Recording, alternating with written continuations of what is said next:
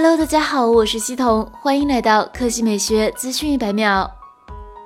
尽管微软、美光两家公司早前宣布获得了美国商务部的许可，不过对华为智能手机业务来说，谷歌的 GMS 才是关键。现在不能跟谷歌合作，华为将在2020年打造自己的 HMS 生态系统，取代谷歌 GMS， 而国内多家公司也会从中受益。华为 HMS 在2019年8月的 HDC 开发者大会上正式提出，它类似于谷歌的 GMS 服务系统，不过整体的功能更多，是华为终端云服务开放能力的合集，共计14项服务，包括9个基础服务和5个增长服务。开发者只需集成 HMS SDK 即可使用华为的多个开放能力，包括华为账号、应用内支付、消息推送、好友关系等能力。以地图功能为例，华为将为开发者提供6大类25种 API 接口，覆盖全球150多个国家和地区，支持40多种语言，助力全球开发者实现个性化地图呈现和交互。